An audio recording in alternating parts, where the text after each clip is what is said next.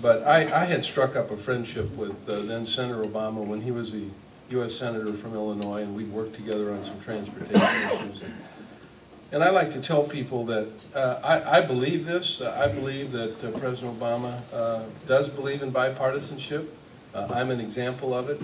After he was elected, the, his staff called me and invited me to come to an interview in Chicago and offered me this extraordinary privilege to have a front row seat on continuing to watch history in our country and be a little bit a part of history. And, uh, and the president, during the 21 months that I have been in this job, continues to reach out to Republicans. I think he will do that. I think he realizes that's the only way uh, that we get things done here in Washington. I think there's probably two or three opportunities over the next several months uh, after the new Congress gets sworn in. I think, uh, I, I think if people are serious about the, the deficit and the debt, uh, the debt uh, commission uh, obviously is going to come out with some very, very significant uh, recommendations, and I think the president will take them seriously, and I think the leaders in Congress will too. I think in part, you all know that's what the election was about. And I think the president is willing to roll up his sleeves and sit down with the new uh, leadership of Congress and, and really uh, work hard on this idea of uh, how do we really begin to pay down our debt and uh, really make a difference and, um, and look at these recommendations in a very serious way. So I think that's one area. I think another area where the president wants to work with Congress in a bipartisan way is on transportation issues. When I was in the House 14 years, serving on the Transportation Committee for six years, I was a part of a Congress, as was Denny, uh, Mike Ferguson was there too. Uh, we passed two transportation bills. Both of those bills in the House passed with over 300 votes. Transportation has never been a partisan issue. And uh, I can guarantee you this, the president's not going to make it a partisan issue, and I don't believe the leaders of Congress will either particularly given the fact that in transportation you can actually put people to work, you can put money out there uh, in all different sectors of transportation, and you can really begin to jumpstart the economy. In the Senate, during on, on, consideration of both of those bills, over 80 senators voted for those bills. So I think transportation can be a real conduit, a bridge between uh, the president and the leaders of Congress in terms of getting a bill. Now, we, are operating uh, on a bill that uh, has gone almost beyond two years, and there's a pent-up demand in the country. I've, in this job, I have been to probably over 100 cities in 40 states uh, talking about the stimulus bill, where we received $48 billion, and I can tell you, people are working in transportation jobs, uh, resurfacing roads, bridges, and other projects. Uh, and I, I, think there can be a bipartisan opportunity here. So I think on the budget, I think on deficit reduction, I think on transportation, I, think there's a lot of light at the end of the tunnel on all three of these. Uh, I, I, think the president will also get support from the new leadership in Congress and, and, the, and the new members in the House uh, on, on uh, what's going on in Afghanistan. I, I, think if you look at the rhetoric about that, I think there's uh, very strong support uh, in a bipartisan way for our troops uh, and what we're trying to do there.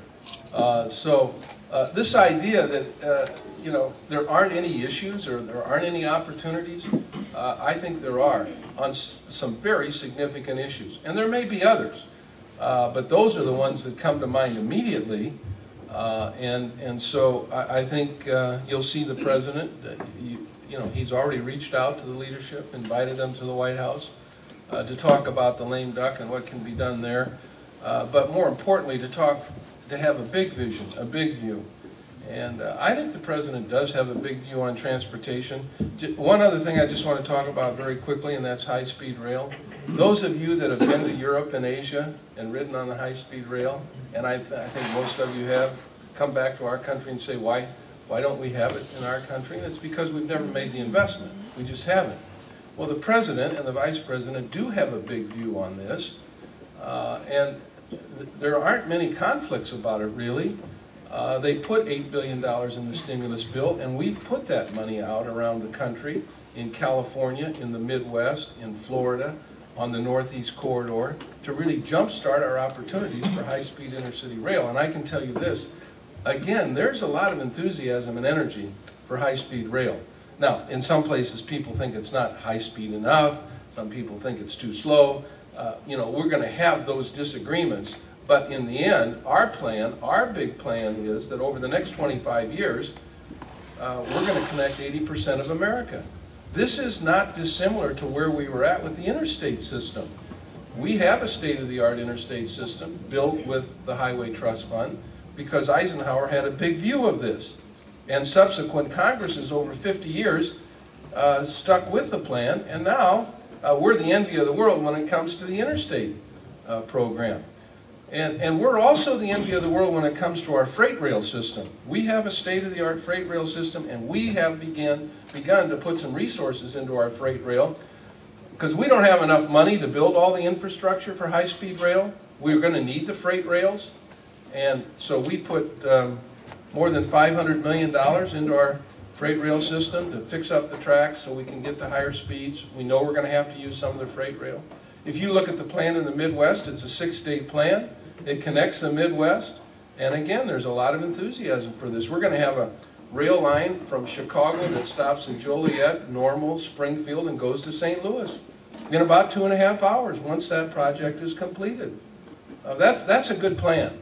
And it connects the other states also along the Northeast Corridor. Eventually, we'll have a rail line from Canada all the way to Florida, and uh, we'll connect the south, uh, south and southwest. So uh, it's a good plan. In California, they're going to actually build new infrastructure, uh, and they'll have trains running 220 miles per hour, the length of the state. Think of all the cars that will take off the road. Uh, it's uh, the congestion and so forth. So it's a good plan, a good vision, and um, and it has very uh, bipartisan support. So why don't I stop there and, and see what uh, any of you would like to talk about or any issues you'd like to raise. Uh, uh, you know, I haven't, you know, one of my passions has been distracted driving. Uh, and you, you I, I think, heard uh, our lecture on that, but it's a very important safety issue for us. Uh, As Jim knows, you can take on these safety issues at DOT and really make a difference, and uh, each secretary has really done that. And, and our signature safety issue, I believe, uh, uh, is uh, distracted driving, because uh, we think we can save a lot of lives and a lot of injuries if people will put down their cell phones and Blackberries while they're driving, which is now illegal in uh, 30 states.